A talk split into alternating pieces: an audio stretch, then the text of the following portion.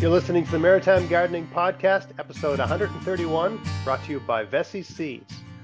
Well, today, folks, we've got author Lee Reich here to talk about biochar and other popular soil amendments. Who is Lee Reich? Uh, he's got graduate degrees in soil science and horticulture. He worked in plant and soil research with the USDA and Cornell University.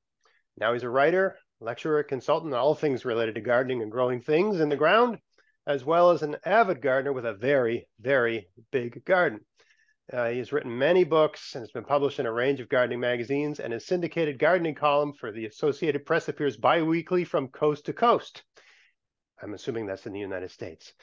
His, his garden has been featured in the New York Times and Martha Stewart Living and has won awards from National Gardening and Organic Gardening magazines and has been included in open days tours of the Garden Conservancy. Lee, say hello. Hello. just one, one, one correction there. Actually, uh, you know, when I wrote for AP, I just recently stopped writing for AP. Oh, but uh, I would get notifications sometimes w- when they appeared in places, and one time uh, or a few times it appeared for some reason in a publication in Borneo. Wow. so more than coast to coast right. Coast to coast to coast. And maybe in canada too. I, am, I wouldn't be surprised. And these days with everything being digital everything's everywhere anywhere. If you're in one place you're everywhere. So it's yeah. uh, but it's it's handy to have uh, some sort of major uh, body um, you know promoting your stuff saying your stuff's good. That's always great. Right. um, and uh, so you let's just talk about books for a minute before we get into the con- the reason mm-hmm. we're doing this uh, this particular podcast said Lee wrote a uh, Lee writes a blog. You write an article about every week. Yeah. And he'd written one on biochar and uh, wood chips and sim, sim, you know keeping things simple in the garden, not over overcomplicating things. And it sort of struck a nerve with me. So I thought, okay, let's talk about that. So I invited him on the show. But then just before we started the show, uh, I realized that he's written two books since the last time I had him on my podcast. So uh, we have to have him on at least at least one more time in 2023 to talk about these books. And I suppose I should read uh, read them. Um, so uh, Lee, maybe talk about your new books before we get into the, the meat of today's show. Okay, the first of the books, which was a year and a half ago, growing figs in cold climates. This would include uh, Canada, and uh, you know very cold climates, maritime climates where the, the summers are quite cool, even yes. though it doesn't get super cold in winter. And uh, basically, I've been growing figs for uh, whoa, decades and decades and decades, and um, and my first efforts were a failure, but I've pretty much got it down now. And uh, and I just described various methods for getting figs to ripen in cold and what I call them cold and coldish climates. Coldish. yeah, coldish would be where it gets below 10 degrees Fahrenheit in the in this in the winter. Right. I mean, where I live and I grow figs, it used to get down to minus 20 Fahrenheit, uh, but now it only drops a little below zero. So that that's my first book, and then not my first book. That was the uh, book of a year and a half ago, and then uh, just this past October, I had this book published, which is very different from my other books because it's not a how-to book.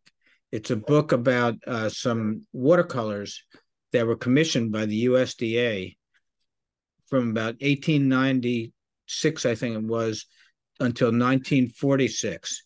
Right. And um, and basically, there's a lot of and and I, I actually had just recovered from writing that other book, so I wasn't that anxious to write another book. But uh, but the publisher described it to me. First of all, that these were watercolors commissioned by the USDA and where they were headquartered and everything, and um, and it just seemed like uh, oh and also they gave me free rein so there was 7500 watercolors done and i was to choose uh, 250 of them group them any way i wanted and write an introduction for the book and introduction for each grouping chapter and uh, so I, after thinking about it, I think this book is really meant for me to write uh, for two reasons. One, because my one of my specialties and my passion is pomology or fruit growing. Okay. Secondly, that I did my uh, doctoral research at the fruit laboratory of the USDA, which is in Beltsville, right across from the National Agricultural Library where they house those original drawings. Right. and there's just so many connections. You know, there, there's a certain very obscure varieties that that uh, were were painted way back then, and uh, I happen to know them because I uh, there was a big collection at the USDA facility, and then when I worked for Cornell, they also had a collection of, of fruit. So there's just so many things that I, I, I felt like I had to write this book. So in the introduction, I, I basically talked about you know how I grouped them and why the grouping is like that and also some of the history of fruit growing, which is, is just quite interesting, and and then uh, little descriptions sometimes of individual fruits. Uh, so it was just a, a, writing's never fun, but it was it was as close as uh, fun writing can be. And is it uh, like a is it like a, a history? Uh, like, what is your perspective? Are you are you is it like is it a taxonomy or is it more like a history of varieties or is it uh, about the drawings themselves? Like mostly just the drawings and and my writing is very is very minor. It just introduces each chapter with uh, saying why i grouped them like this in this chapter. Right. and some history they might be associated with uh, fruit growing in that chapter. Right. and uh, yeah just some little tidbits of history and art and and uh, and botany. Okay really fun book. And the nice thing about it is it's like very small, so I, I can put in my pockets if I go somewhere. And somebody, this happened to me, and somebody said, "Oh, I heard about your new book. It just came out." I said, "Oh, you want to see it?" I took it out, and uh, and for some reason, people get to hold it. They buy it. Well, there's there is so that. bought it from me. Yeah. well, I like what you said about the the figs. How like you you really did summarize the the gardening experience, but also I would say the spirit of the kind of person who's always going to be a successful gardener. You said, I tried growing figs and it was a disaster, and then I figured out how to do it. Um, and that's like, I mean, some things are easy to grow, right? But uh, a lot of times, like you, I've had a hard time growing um, eggplant and peppers here. Really tough time. Right. And this summer, I grew the peppers you told me to grow and they grew. Sweet Italia? yes. That... Oh yeah. Yes. I mean, I started them in like March indoors. I moved them out. Perfect. Um, they spent like you know a couple weeks just deciding whether or not to die, and then they started to grow. Um, so uh, and I actually got the first real bona fide bountiful harvest. They really put out, and I regret not putting a dome over them because it looked like we were going to get frost, and then it didn't happen. We got an extra really really late sort of uh, fall. Yeah, we um, did. So, yeah, so I probably could have squeezed a little more out of them. But that's, that, I mean, that that particular variety is really good tasting, also. They're wonderful, yeah. and so I saved the seeds from them because they're open pollinated. Um, so I mean, yeah, I guess you know what do they cost? Three ninety nine for a pack, but now I've got them forever as long as I just grow that variety. Um, but that's, I mean, we bought this house in 2011, and I've tried to grow peppers every year, and I mean, every year I devote like a four by eight or four by 10 space to peppers, and I get like three.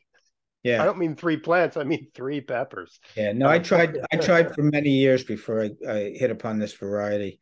And um, and then the good thing is the taste, because there was another variety uh, called uh, Sweet Ace that was bred by Cornell.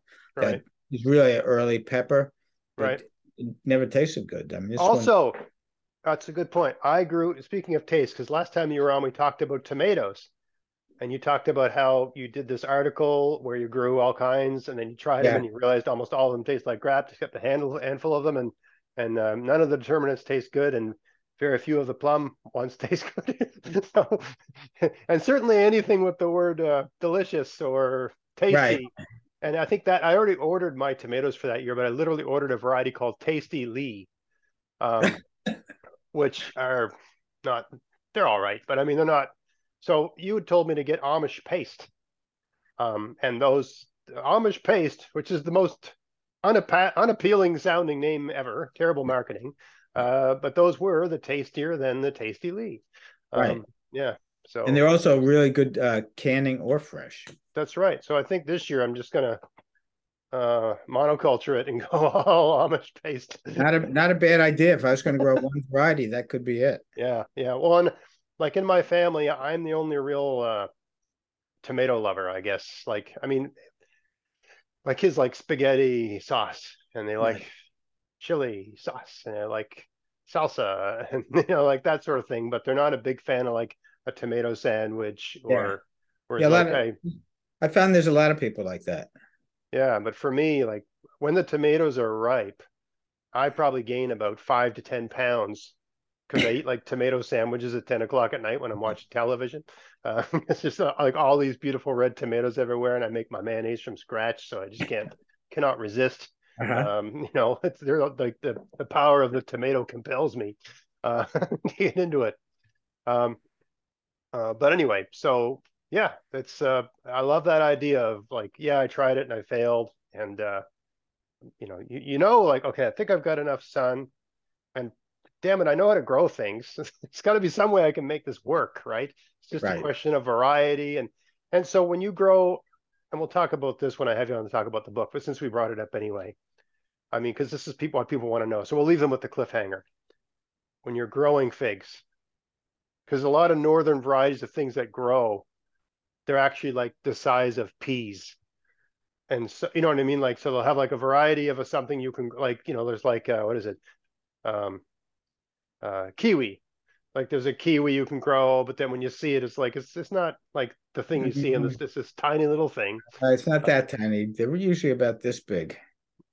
The the fig or the make uh... it look bigger. the kiwi. I'm the a big kiwi. fan of. I'm a big fan of hardy kiwi fruit. Okay, hardy kiwi. But your figs, like, are they? oh yeah, decent yeah. size. Yeah. Yeah, I love figs. So uh, okay, so you know how to grow figs of a decent size in a place where you wouldn't think you can grow figs. Stay tuned. Right. At some point in a few months, I'll have Leon to talk. Or if you can't wait, you can buy. There you go. You can read the book. or that might be that might be uh, if you want to read that before you hear the podcast, just to make sure you're you're fluent. That's right. Study before the lecture. Right, that's what I meant. so read the chapter before the lecture on the chapter used to be the advice the professor would give. Although I, I remember when I was in class, I found it was a if I if I went to the lecture before the chapter, I could skim the chapter.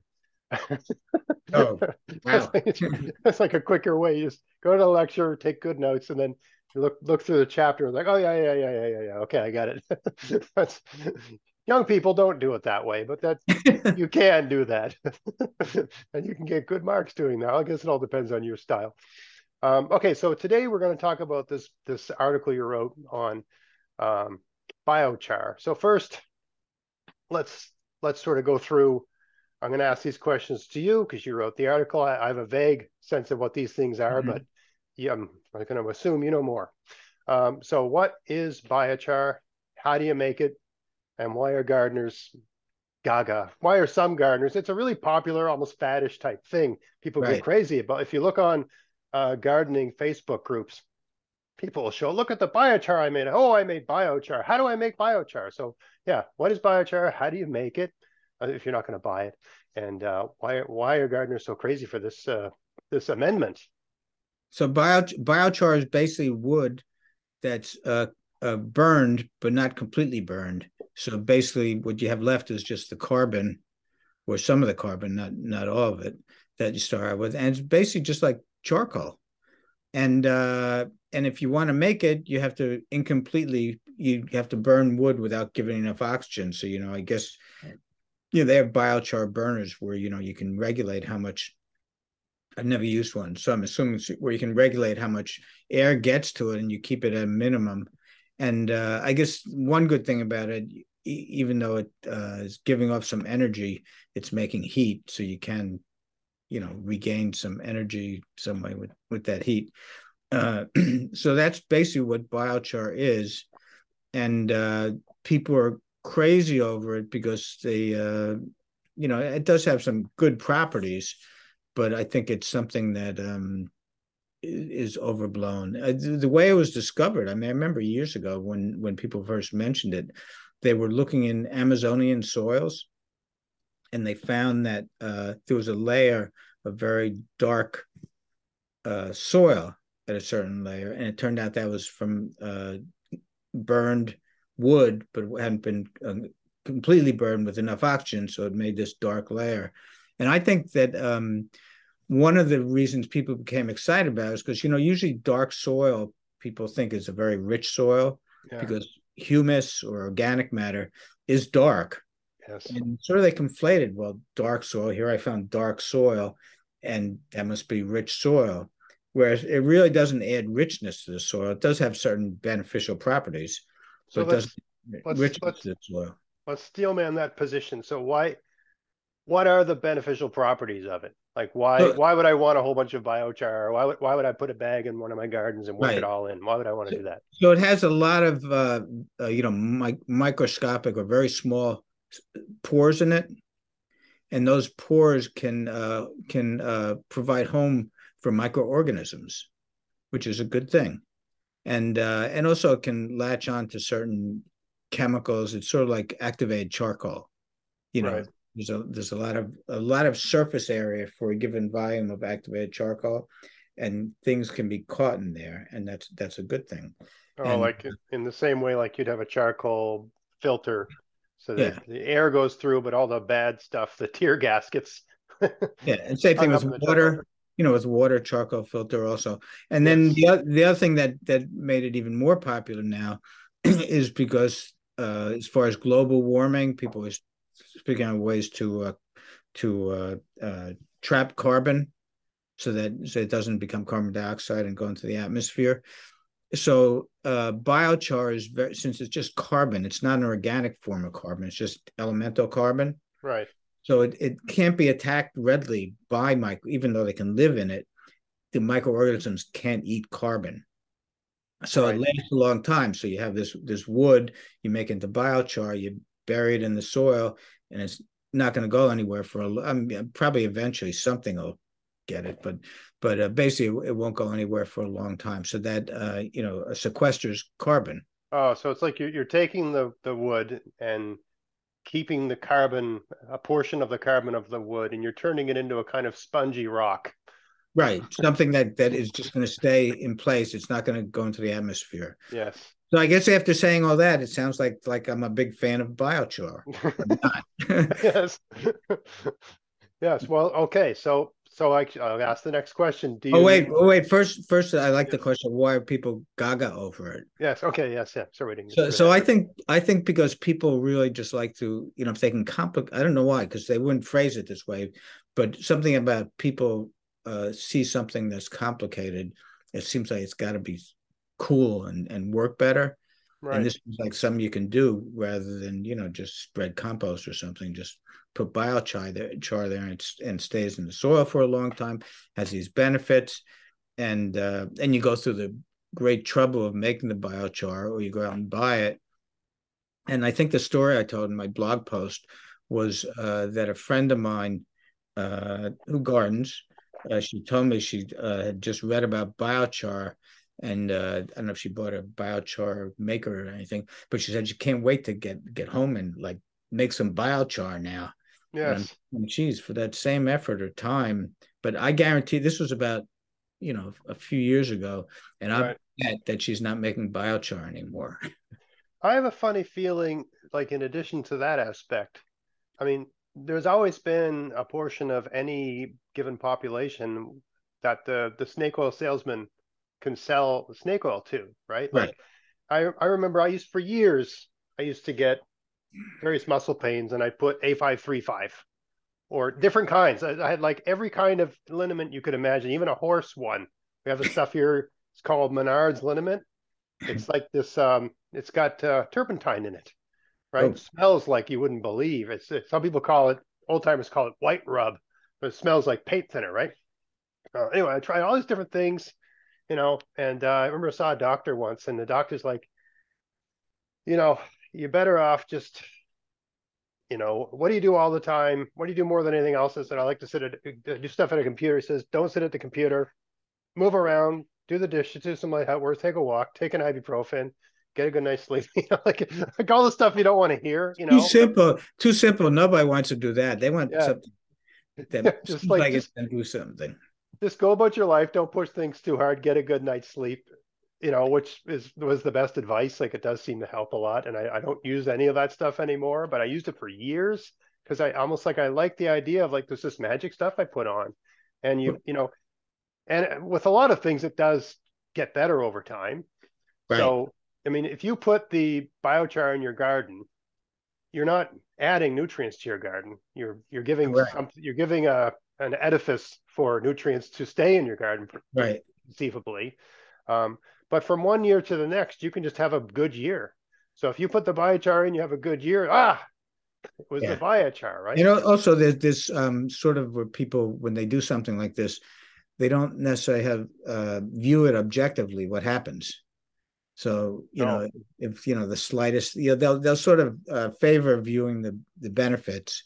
You know, if there are different things happening in the garden, and sort of overlook the uh, the downsides. I mean, there's a lot of things in gardening. Oh, yeah. Don't get me don't get me started on because there's so many things that uh, I once gave a talk for organic farming conference. uh, I called it the, the skeptical gardener, where I was yes. going to talk about uh, about four things, and uh, I, I, think uh, people got offended because uh, it was some people because some people walked out right at the beginning when I told oh. What I was going to be dissing.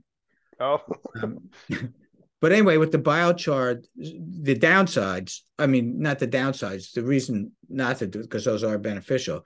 But uh, I guess I just uh, figure if you had like a like a pound of wood and you're going to chip it and then make it either into biochar or mix in with the soil where eventually it would break down, form humus, and uh, you know, you know, which which would be better for the soil and I contend, whereas the humus, the the wood itself, the raw wood, would eventually totally break down, so it does not sequester carbon.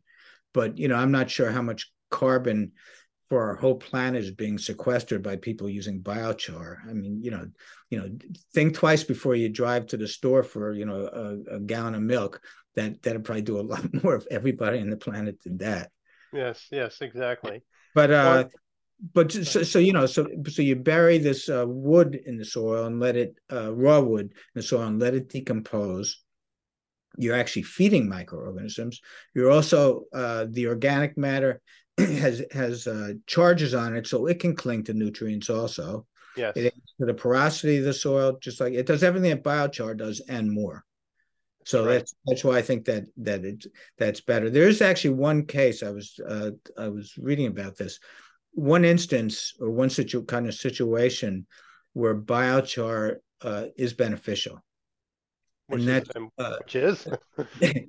I'm not saying because I don't want anybody.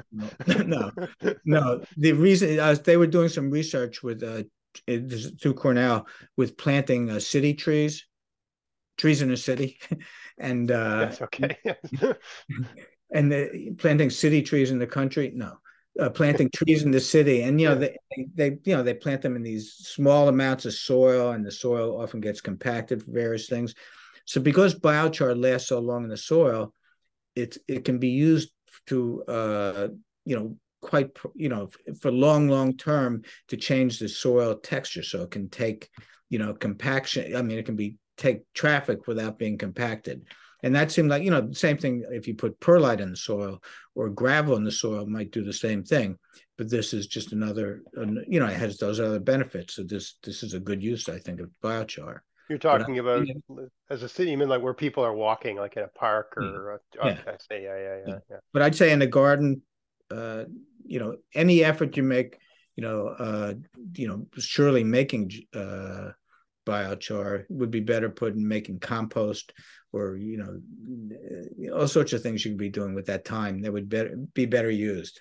Yes well that's like brings us to the next question which was like which is the question you should always ask i think if you're considering an input uh, especially if the input it requires considerable time money or work. Right. do you need biochar to have an awesome garden? Oh definitely 100% no no. so, okay, so and you gotta, you gotta, you gotta visit any any great gardener, and you won't see biochar and all these other things that I dissed for my talk at that conference. well, we should. Uh, I need to know what these things are. Um, that'd be a great. Uh, that'd be a great one. Uh, maybe we just do the entire uh, podcast season with uh, a heavy dose of Lee Reich. Um, yeah, you should snake snake oil in the garden. Uh, no, it was called. You know, this thing's uh, uh, garden elixir or snake oil. Is that? Oh, that would be the title of it. You mean? Yeah. Okay. Yeah. Yeah. I agree. That would be good. Um, now the other thing is the concept I think of is like, okay, I've got a I've got a truckload of of dry sticks of wood. Okay. And I I come home and I'm in my driveway and I said, I'm going to make biochar with this wood. And my question is, and I don't know if you can answer this, but maybe you could ballpark it. How much of the wood do I need to use to make the biochar? Like when I'm when I actually have biochar, how much of that wood will be biochar, and how much of that wood is going to go up into the sky because I've burned it? Because I need to make. Let's say I do it these traditional ways, where I make a big pit, I get a big fire going in the pit, I throw everything in the pit, then I cover the pit with dirt. I come back the next day and dig it all out, and I've got a bunch of charcoal. Yeah, I um, don't, but of course, know you know, the, the, the, amount of charcoal I had would not fill the back of a truck now. Um, right. You're so, saying what you're saying what the ratio would be like wood to biochar. How much? How much? Yeah, like well, like, am I really sequestering? Like, am I net? Am I net positive or net negative in terms of my ecology? Am I really saving the environment by burning a pile of wood to make well, some charcoal to stick in the ground? Well, the wood would have eventually got become carbon dioxide whether you burned it or or decomposed. So that that's that you're definitely putting less carbon. Uh, but I that, guess from that. Oh, oh that that reminds me of one thing I forgot.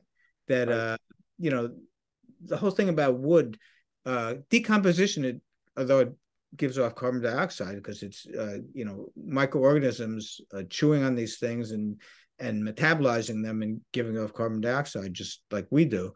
But uh, there's good things about uh, decomposition. That that's how plants get fed as as as organic materials or or decomposed nutrients are released. Yes. and and this keeps and this and as they do that it feeds these micro microorganisms so we can have a lot of them.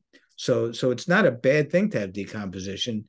And i i think on the balance i'd rather have decomposition and you know and also because as i said i don't think biochar production or use is now or is ever going to significantly affect the amount of carbon dioxide in the atmosphere.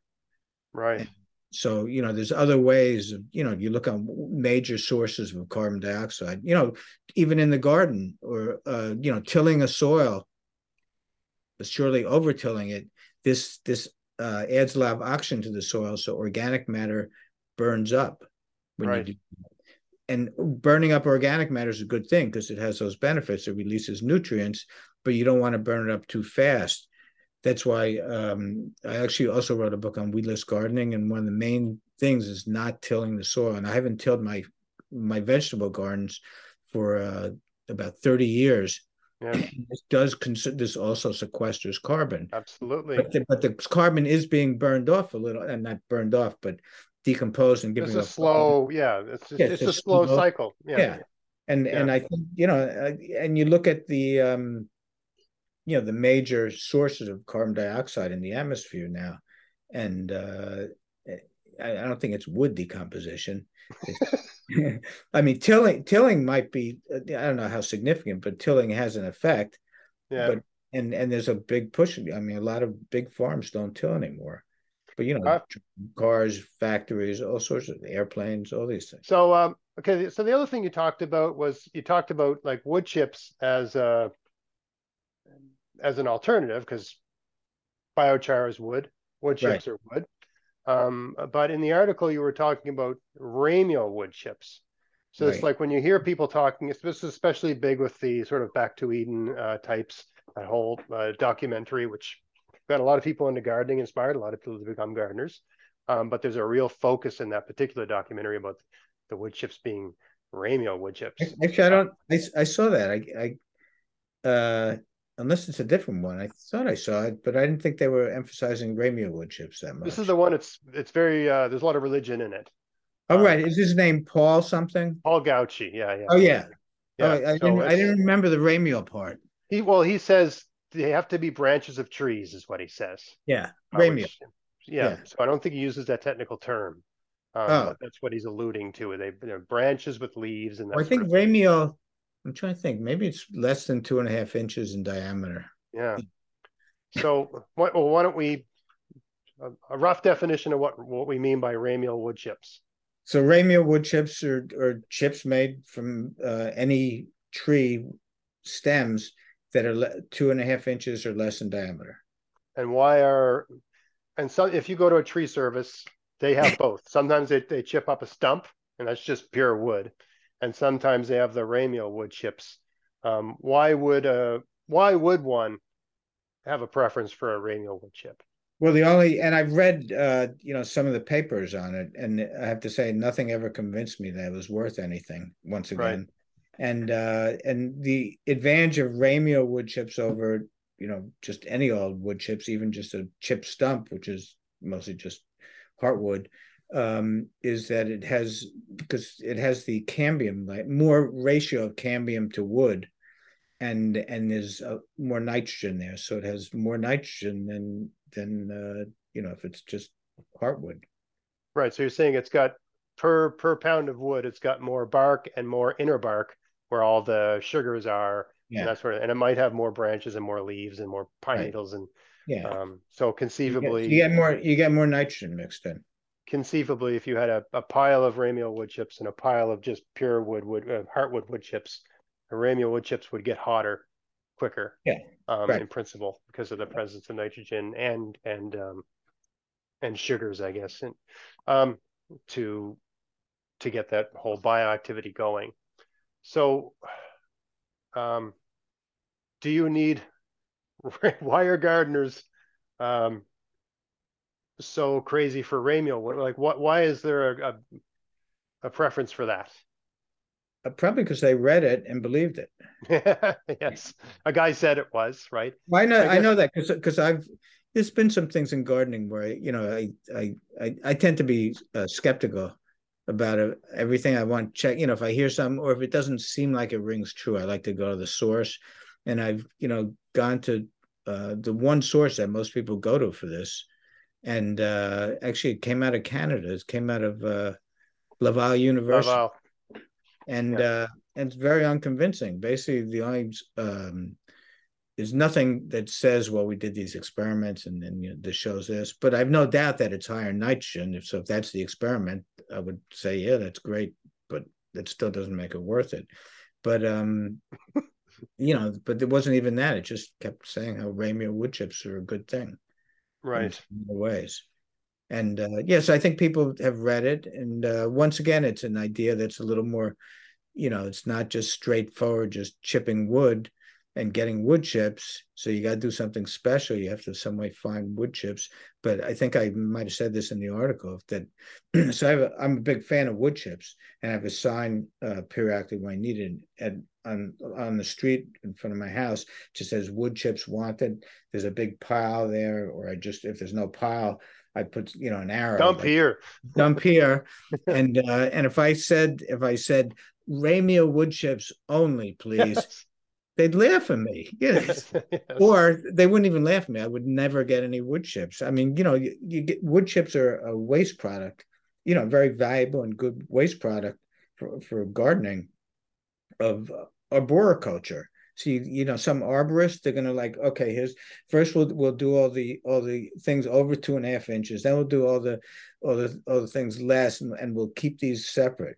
You, you were you serious when you said you go to a, a a place and they have them separated? Me?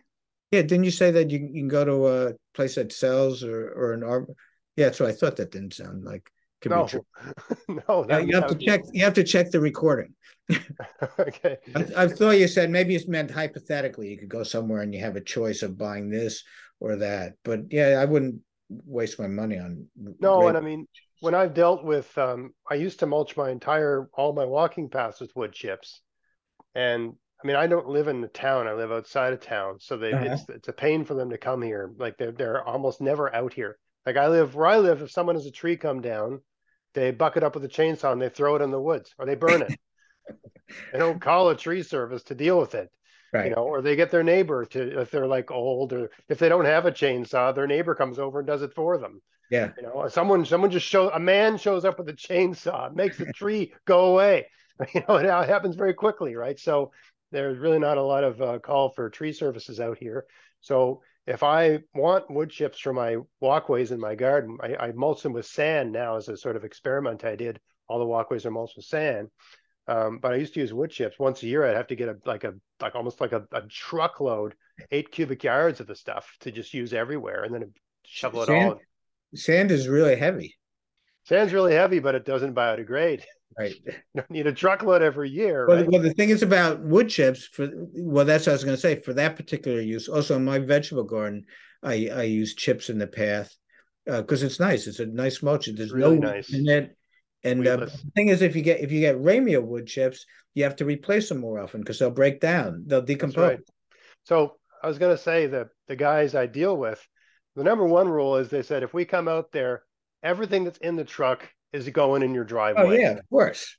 Dump, you know, big pieces of log, rocks, Oh. whatever. It's all coming out. We're not like it's not like you're getting this or that. And then I I remember saying this was a number of years ago when I used to do all this. Um, I'd ask them for the tree branches, and they'd always say, "Oh, you don't want that because because they."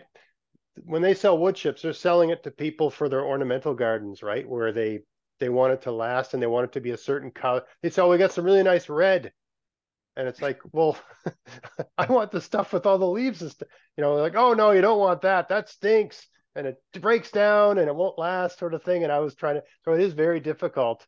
I mean, I suppose if you live in a really big city where there's just, you know, a lot of a lot of tree service activity going on, not a lot of gardening, maybe it is abundant. Um, but yeah, you you are right.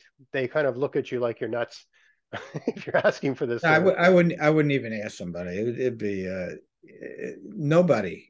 I don't I don't know. I, I guess if you had your own chipper and you had your country, you know, plot and you had trees when you, you could chip, it would it would be such a, a bother to just like separate out these these woods. I mean, you know, I I, I was chipping some stuff with a friend uh, this this past spring, and if we had to separate it out, I mean, it's enough trouble just get all the stuff through the chipper, and you don't want to spend like inordinate amount of time doing it. Well, let's give people a, a sense of context because they're they're listening to you talk and they don't know anything about your garden. Uh, My newer viewers um, don't know anything about your garden, the scale that you garden on. Uh, so uh, I'd be I would hazard to guess that your my garden's 2,500 square feet. That's everything included. I, I got a couple little satellite herb beds here and there, but I would hazard to guess your garden's larger than mine. Certainly, your orchard's larger than mine. More trees and stuff like that for sure. Well, well my vegetable garden is twenty five hundred square feet. Just the vegetables. So my Well, whole the- thing's that. Well, the com- well the combined, I have two vegetable gardens and a greenhouse where I grow vegetables. right. Uh, but then I have a lot of I have I have actually too much garden. When I, I do workshops here, Yeah. and uh, when I do workshops, the first thing I tell people is don't do this at home.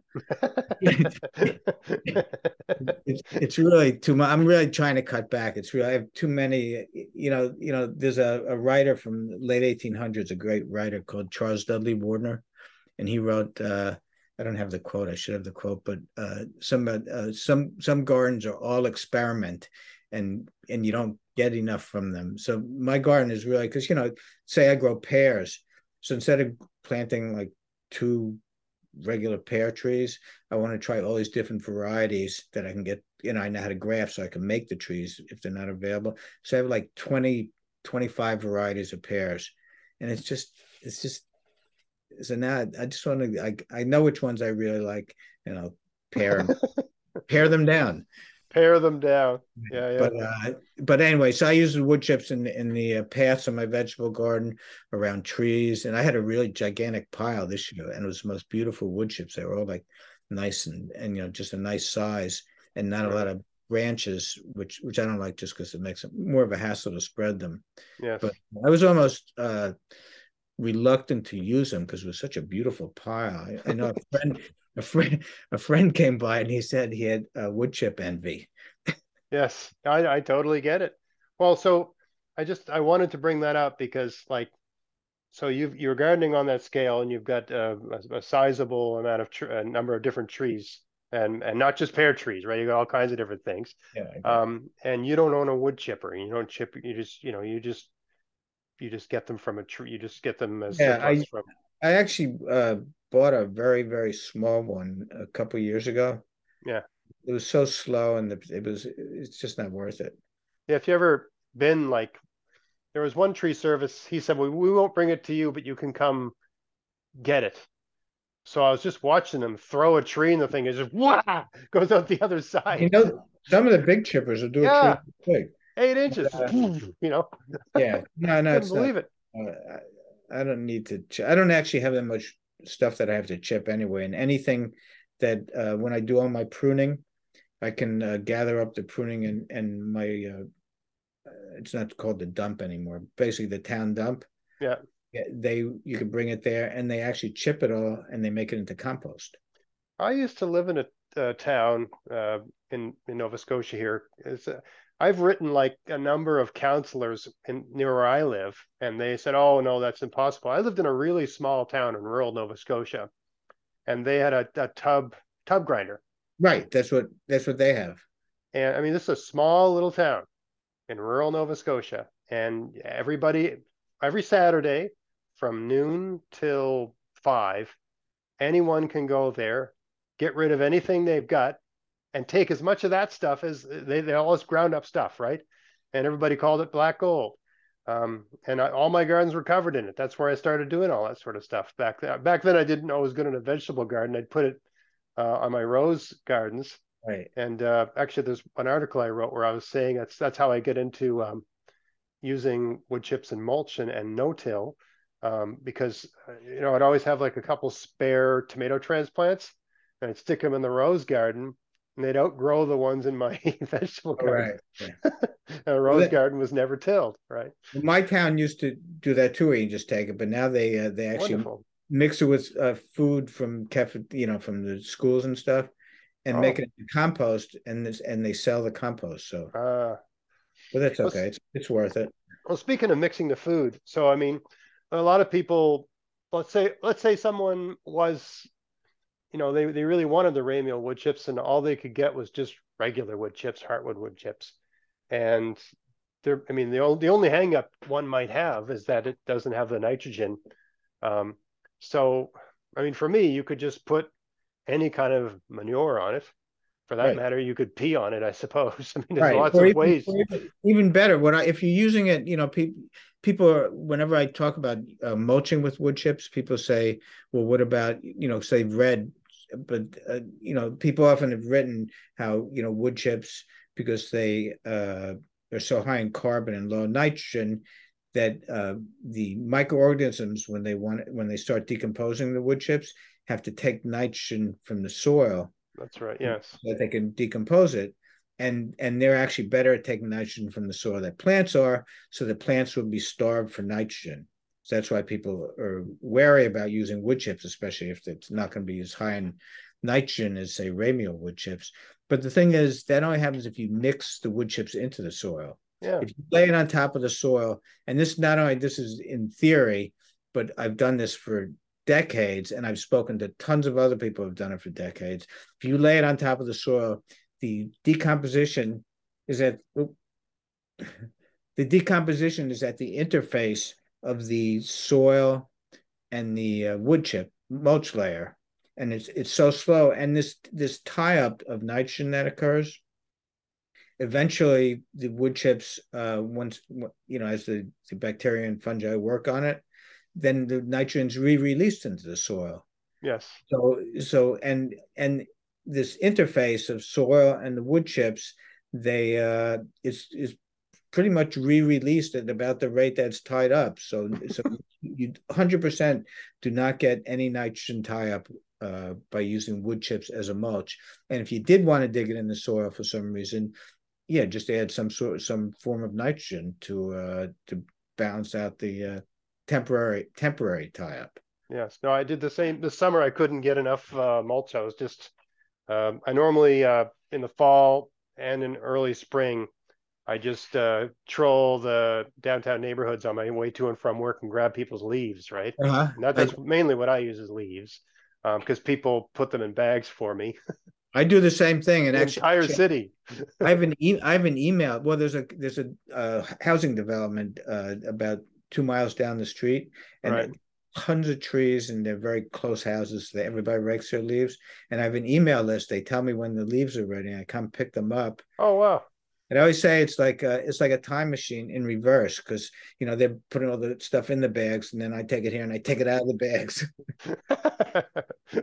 so, uh, so this this season I didn't have enough of that, and uh, I had a number of beds that were just all like everything that was on them was gone, and just you know into the getting into the guard into uh, late July sort of thing. Uh, so I went to uh, a place that sells stuff for horses, and I just bought this bag of super compressed uh, sawdust. Oh, yeah. Right. Uh, it wasn't sawdust. It was like pine shavings. It was pine shavings, right? So this is like zero nitrogen, zero anything. Though you know, conceivably the worst thing to put on your garden. And I put it on a bed where I had um, uh, cucumbers and um, parsley, and um, the cucumbers were ruined before I put it down. Like the cucumbers just did not grow properly this year. First year in, uh, in ever that I've had a failure with cucumbers. Um, uh, but the cucumbers were planted before the parsley. Um, so anyway, the parsley grew just fine in those, yeah. you know, golden, you know, they, they, grew completely fine. Yeah. Right. So yeah, perhaps if I'd stirred it all in without doing anything, but yeah, I just put them on top. They yeah. did a great job of conserving the moisture and everything. Um, you know, only I mean, because those are so uh, fine, I only needed like an inch. Right. Um, and then yeah, later in the season when fall happened, I just dumped a bunch of compost on top of it, and you know, we'll deal with it next spring. I mean, it's just like with the biochar, you just simplify it, dude. You don't have to get complicated to have a good garden. That's right. Yeah, ex- exactly. Um, so yeah, I had another question. Said if I had a mountain of wood chips, should I put them on my soil, in my soil, or try to convert them into biochar, biochar, and put them in my soil? Well, that that wraps it up nicely because uh, put them on your soil. End of sto- story. it has a lot of benefit. It has a lot of benefits as a mulch. You know, conserving water, making so the rain goes into the soil rather than runs off, uh, breaking down eventually, but releasing nutrients in the soil, feeding microorganisms, uh, you know, and adding uh, uh, organic matter to the soil. Yes. Well, and um, what's the thing? Yeah. Um, one more question was um, another thing people is really popular is uh, compost tea. Oh, don't don't even get me started on that. that was that was one of my uh, uh, uh, actually one was uh, compost tea, garden elixir, or snake oil.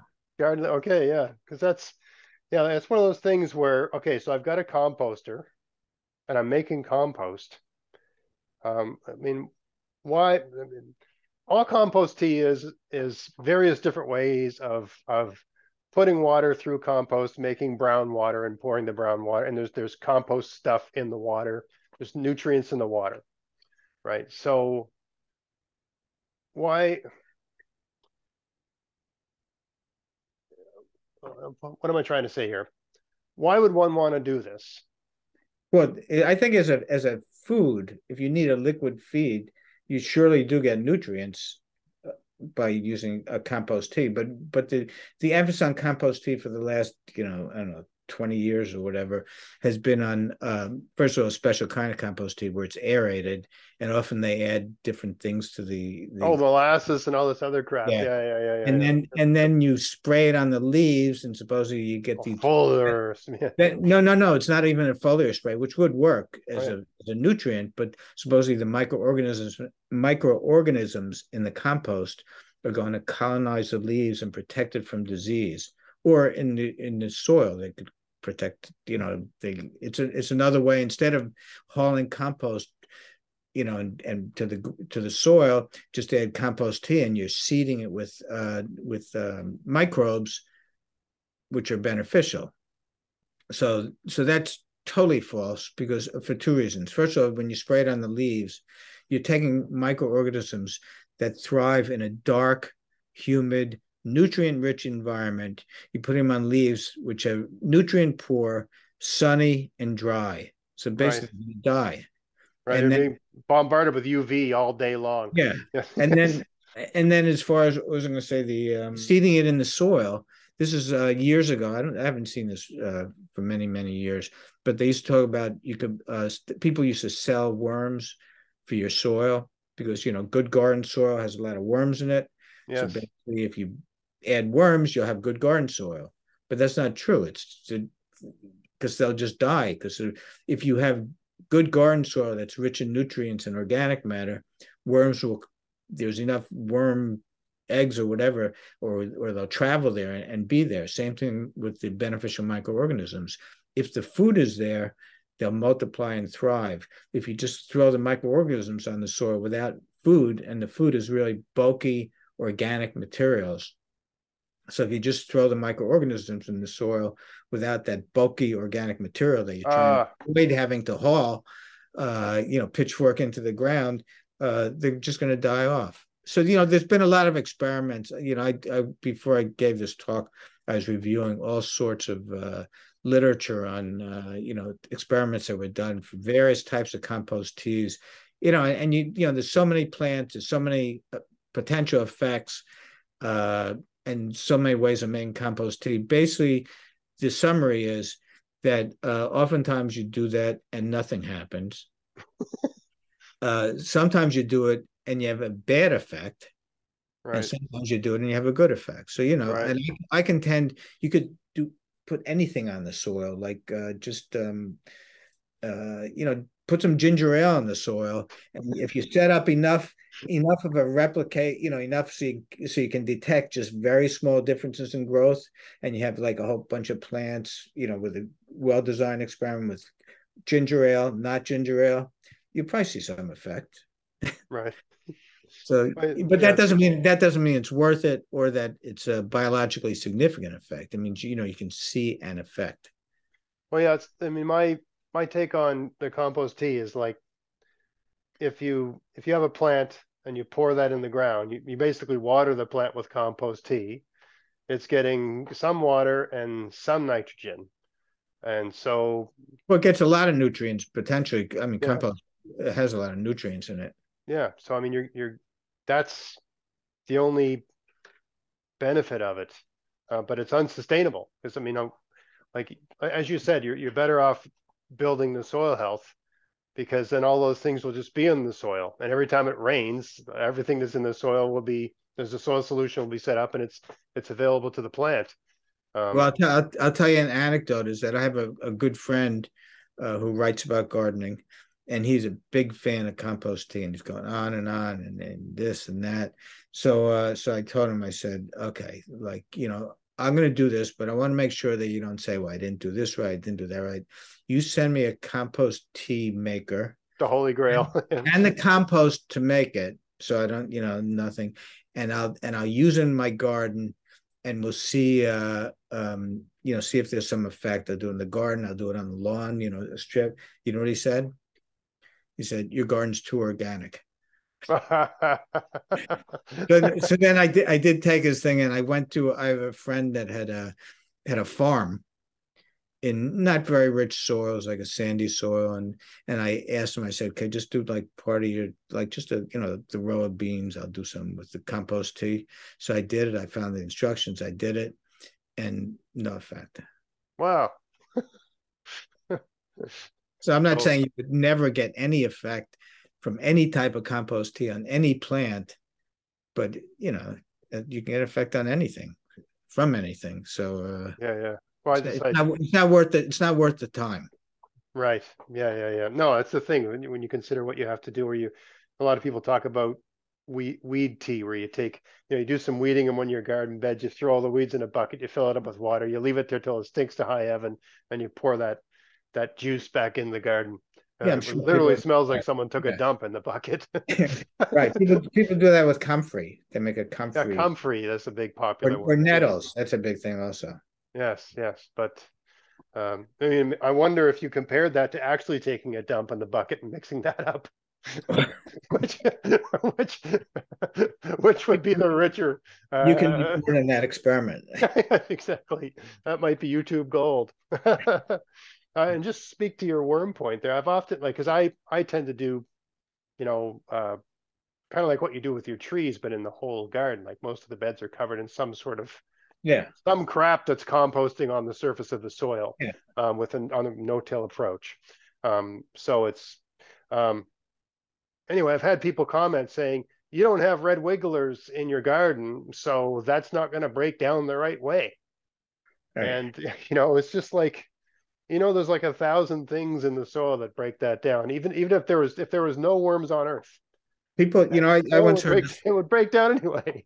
I once heard this lecture, and the guy said it more eloquently than me. He said that you know when you know some science, you know if you know some some knowledge, you have some amount of knowledge, that should open up to you how much you don't know. yes, yes. Not like, well, if you don't have, I know about worms, and if you don't have uh, these wigglers in your soil, you're not gonna, they're not gonna do it right. I mean, you just add, uh, it's some's happening, and we don't know everything that every reason for it, but uh, it it's the right thing.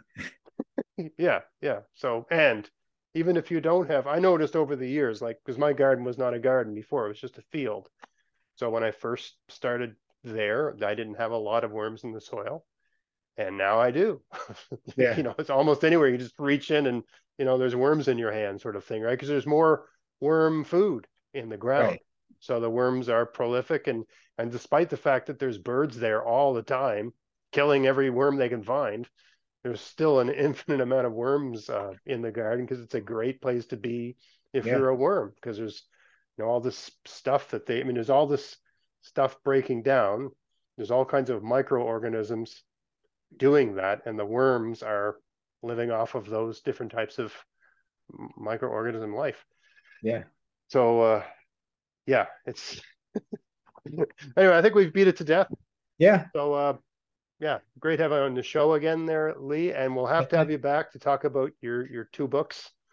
Um, Yeah. And uh, if people want to visit my garden, you can do it online. so you do virtual tours, do you?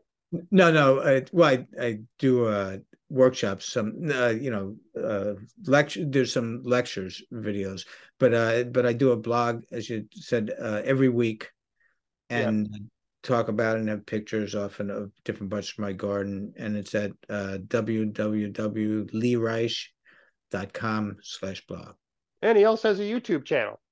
Yeah. Um, and they're they're you know some of the videos are certainly better production value than mine. Um, they almost look like like like like well they're professionally done. Um, so uh, Thanks. yeah, no, they're, they're well done. So uh, yeah, definitely check out Lee's YouTube videos. They're great. Uh, the blog's great, and his books are great. I actually like the blog. I, I read the blog blog uh, regularly. Um, I try not to read too many because I've started doing a thing on Substack now, and if you read people's stuff, you start either sounding like them or answering their, you know. So I, I find it's better to be in my own bubble Yeah. and um, while I'm writing something, I'll start going on a tangent and I'll just take the tangent out and that's the next article sort of thing. so, so and it's been it's been fun trying to develop the discipline to put out a thousand words a week, which to a writer like you is probably nothing. Um, Oh, it's, it's it's not nothing. oh, okay. Uh, I go with uh, Norman Mailer's. I think it was Norman Mailer said the- way you write is you stare at a page. This pre pre computer, you stare at a page, and you you concentrate really hard till blood oozes from your forehead. I I had an advisor when I was in graduate school. He said the secret was to write to discipline to writing 200 words a day every day. Don't take a day off. 200 Yeah. words a day Sounds- every Sounds like sounds like torture. yeah, every single day. He said like and it doesn't matter if it's good or bad. Um, he said editing doesn't count, but 200 words a day.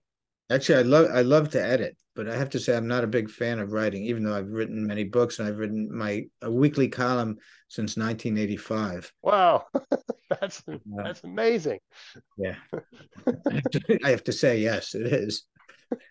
yeah no it's uh i don't know I, yeah i started doing it just to see um well it's different than doing a youtube video right because when you're doing a youtube video uh which i, I do two youtube i try to do two you two videos on youtube a week that's a discipline i try to stick with sometimes it's rare sometimes i don't do it but you know because it's just life gets in the way. Like I, some weeks I have to choose between being doing something with my kids or making a video. Well, that's an easy. Ch- I just can't. I have to do the kids. They have to come Yeah. first, right? Right. Um, so there, Sure. you know, people that watch, I ever have a week where there's only like, I try to have something every Saturday and I try to do something on Wednesday. I try to around there. Sunday, I don't do Saturday, I do a Sunday. If I don't do a Wednesday, it's Thursday morning Yeah. sort of thing. Um, but sometimes I don't. It's because I had to choose my, my children or my wife over it, sort of thing. Um, but, uh, getting in front of a camera and talking, it, it's only interesting to watch if the person's speaking off the top of their head. It's it's all I have to do to be boring is put a lot of thought and research into what I'm going to talk about. For me, anyway, um, Right. like it has to be kind of spontaneous. I might have a few bullets, like okay, I'm going to talk about this, then this, then that, but that's it. Um, so, you know, I'm always because I have an academic background. I'm never satisfied with the way I've covered a topic because I haven't been thorough. I haven't chased down all the counter arguments and all Right. that sort of thing, right? I haven't organized it properly with the categories and the, you know, so uh, being able to write, um, I can I can scratch that itch and offer a different kind of Yeah. different kind of thing. But uh, it's definitely a different process. Anyway, I just heard my dinner bell go off. ah, okay, right on, perfect.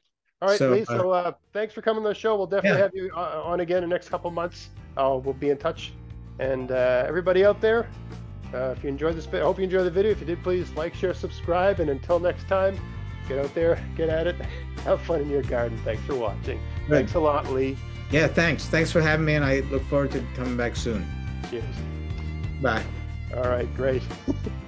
Hey, if you want to help support everything I'm doing here, go to Veseys.com to buy whatever you need for your garden this year. And use my coupon code GAVS23 to get free shipping as long as there's a pack of seeds in the order and there's no oversized items in the order. Check out the description box of this video for details. You can buy everything you need from Vessies.